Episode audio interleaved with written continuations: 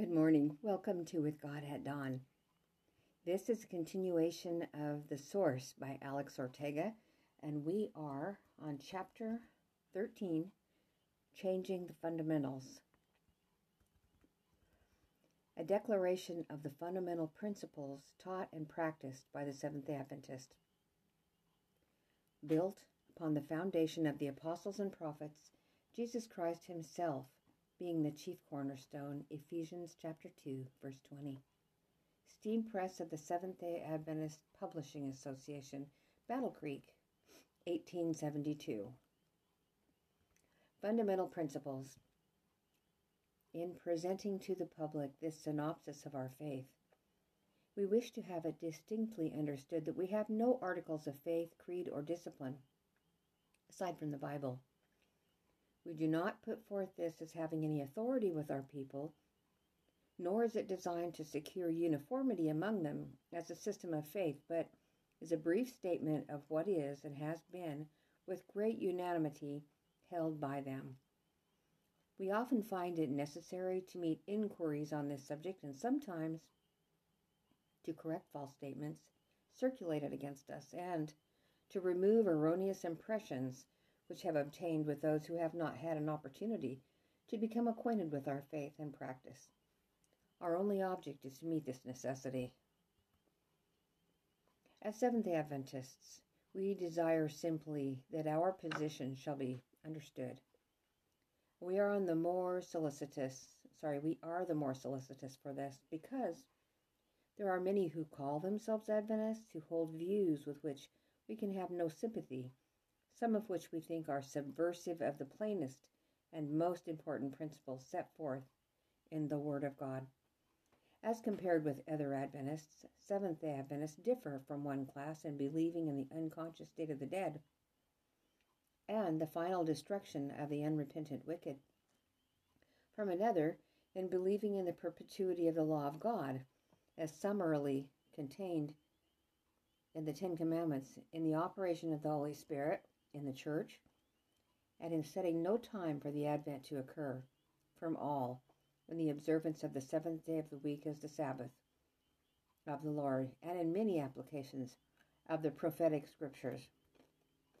Okay, with these remarks, we ask the attention of the reader to the following propositions, which aim to be a concise statement of the more prominent features of our faith. Number one, that there is one God, a personal spiritual being, the creator of all things, omnipotent, omniscient, eternal, infinite in wisdom, holiness, justice, goodness, truth, and mercy, unchangeable and everywhere present by his representative, the Holy Spirit. Psalms 139, verse 7. Number 2.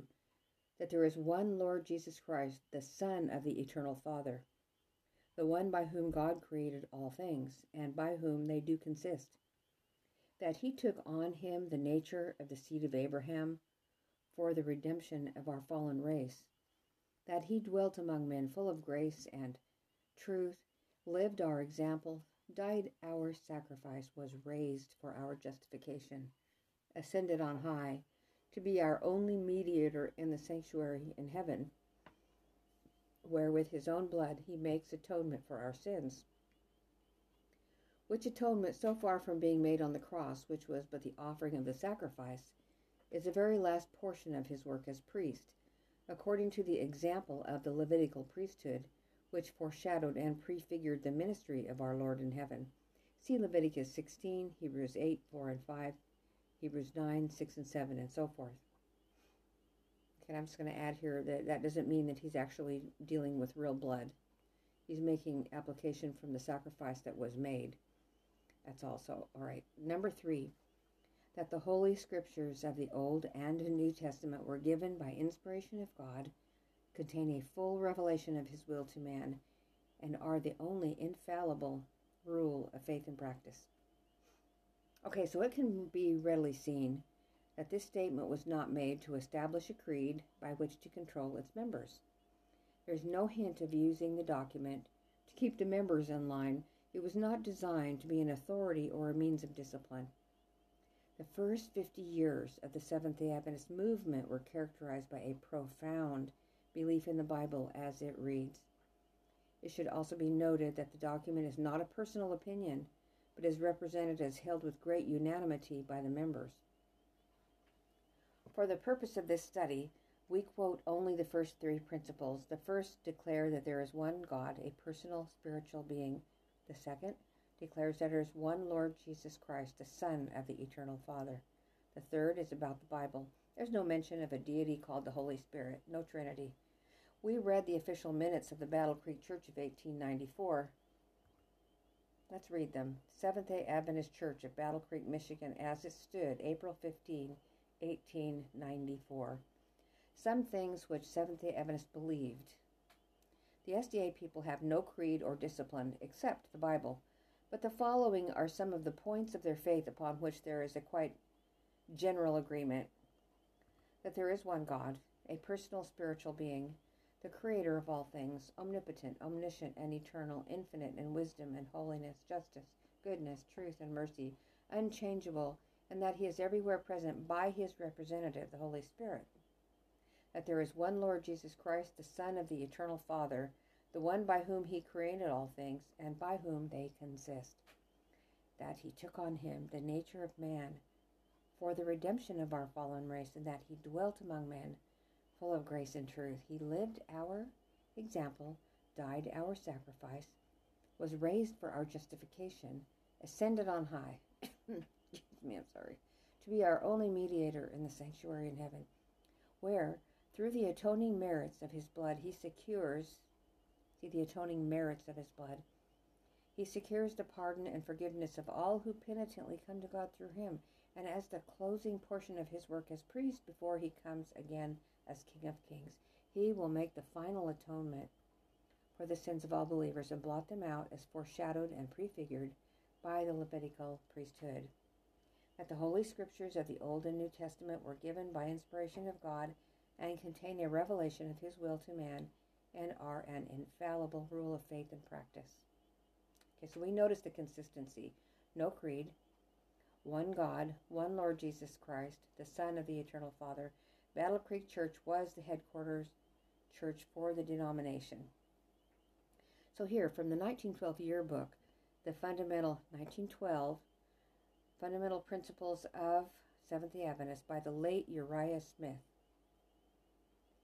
Seventh-day Adventists have no creed but the Bible, but they hold to certain well-defined points of faith, for which they feel prepared to give a reason to every man that asketh them the following propositions may be taken as a summary of the principal features of their religious faith upon which there is, so far as is known, entire unanimity throughout the body. They believe, one, that there is one God, a personal spiritual being, the creator of all things, omnipotent, omniscient, and eternal, infinite in wisdom, holiness, justice, goodness, truth, and mercy, unchangeable, and everywhere present by his representative, the Holy Spirit. Psalms 139 7. Number two, that there is one Lord Jesus Christ, the Son of the Eternal Father. After Ellen White and all the pioneers were dead, the changes began. Here we have the 1931 yearbook. It states that the Godhead or Trinity consists of the Eternal Father, a personal spiritual being, omnipotent, omnipresent, omniscient, infinite in wisdom and love, the Lord Jesus Christ, the Son of the Eternal Father, through whom all things were created, and through whom the salvation of the redeemed host will be accomplished. The Holy Spirit, the third person of the Godhead, the great regenerating power in the work of redemption. That Jesus Christ is very God, being of the same nature and essence as the eternal Father. See that difference? It's huge. At once it is apparent that the language has been changed and the Trinity makes its appearance. This excuse me, this statement was not voted at any official church function. It was written by F. M. Wilcox and submitted by him to the yearbook editor. All right, so here we have October 14, 1939. W. W. Prescott preaches a sermon including the doctrine of the Trinity. Elder J. S. Washburn objects in a letter to the General Conference. 1941. The baptismal covenant vow is produced by 13 men and calls the Father the first person, Jesus Christ the second person, and the Holy Spirit the third person. The word Trinity is not used. 1946. The General Conference in session votes that changes to the baptismal vow could only be made by the General Conference delegates in official session. 1980. It was time for a new statement of beliefs. The meeting at Dallas, Texas will be remembered for making the Trinity the official belief of the Seventh day Church. Trinity belief 2. There is one God, Father, Son, and Holy Spirit, a unity of three co eternal persons. God is immortal, all powerful, all knowing, above all, and ever present. He is infinite and beyond human comprehension, yet known through his self revelation. He is forever worthy of worship, adoration, and service by the whole creation. Father, belief 3. God, the eternal Father, is the creator, source, sustainer, and sovereign of all creation. He is just and holy, merciful and gracious, slow to anger, abounding in steadfast love and faithfulness. The qualities and powers exhibited in the Son and the Holy Spirit are also revelations of the Father. Son, belief 4. God, the eternal Son, became incarnate in Jesus Christ. Through him, all things were created. The character of God is revealed. The salvation of humanity is accomplished and the world is judged forever truly God. He became also truly man, Jesus the Christ. He was conceived of the Holy Spirit, born of the Virgin Mary. He lived and experienced temptation as a human being, but perfectly exemplified the righteousness and love of God. By his miracles, he manifested God's power and was attested as God's promised Messiah. He suffered and died voluntarily on the cross for our sins and in our place was raised from the dead and ascended to minister in the heavenly sanctuary in our behalf. He will come again in glory for the final deliverance of his people and the restoration of all things. Son, belief 5. God, the eternal Spirit, or Spirit, belief 5, was active with Father and Son in creation, incarnation, and redemption. He inspired the writers of Scripture. He filled Christ's life with power. I think that was supposed to say Spirit, belief 5. God, the eternal Spirit, was active with Father and Son in creation, incarnation, redemption. He inspired the writers of Scripture. He filled Christ's life with power. He draws and convicts human beings and those who respond. He renews and transforms into the image of God, sent by the Father and the Son to be always with his children. He extends spiritual gifts to the church, empowers it to bear witness to Christ, and in harmony with the Scripture leads it into all truth. But, and this is me aside from the reading them if he is equal with them, why does he have to be sent by someone? Um, alrighty.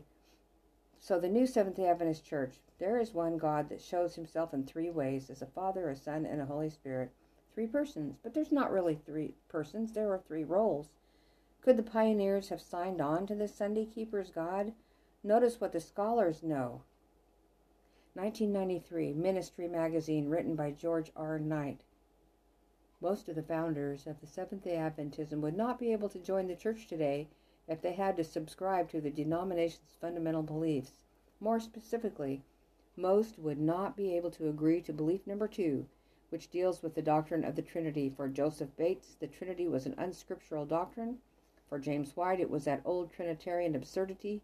For M. E. Cornell, it was a fruit of the great apostasy, along with the false doctrines of Sunday keeping and the immortality of the soul. In like manner, most of the founders of Seventh day Adventism would have trouble with fundamental belief number four, which holds that Jesus is both eternal and truly God. For J. N. Andrews, the Son of God, had God for his Father and did at some point in the eternity of past have a beginning of days. And E. J. Waggoner of Minneapolis, 1888, fame pinned in 1890, there was a time when Christ proceeded forth and came from God. But that time was so far back in the days of eternity that to finite comprehension is practically without beginning. Neither could most of the leading Adventists have agreed with fundamental belief number five, which implies the personhood of the Holy Spirit. Uriah Smith, for example, not only was anti Trinitarian and, and, and semi Arian, like so many of his colleagues, but also, like them, pictured the Holy Spirit as that divine, mysterious emanation through which they, the Father and Son carry forward their great and infinite work. On another occasion, Smith pictured the Holy Spirit as a divine influence and not a person like the Father and the Son. So, if Knight were to tell it straight, none of the pioneers would be welcome in the present SDA church.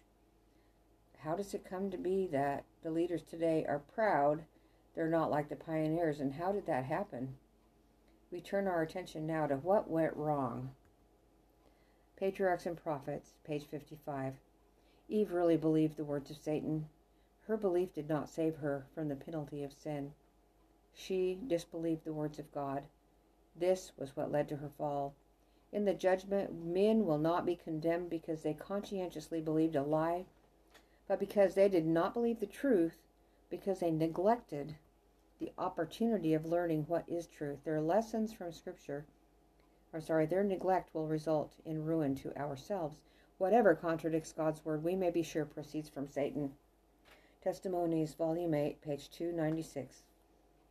I am instructed to say to our people, Let us follow Christ.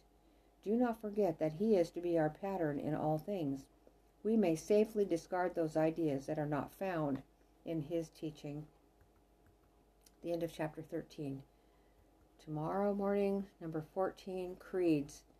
We have no creed. The Bible is our creed. That's tomorrow. Thank you for joining me today, brothers and sisters.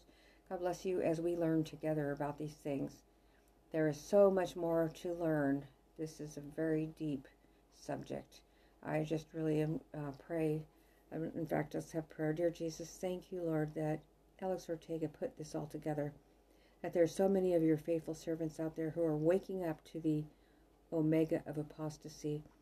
And Lord, I pray that your people would open up their hearts and their eyes. In Jesus' name I pray. Amen. Okay. God bless you, brothers and sisters. I'll see you in the morning.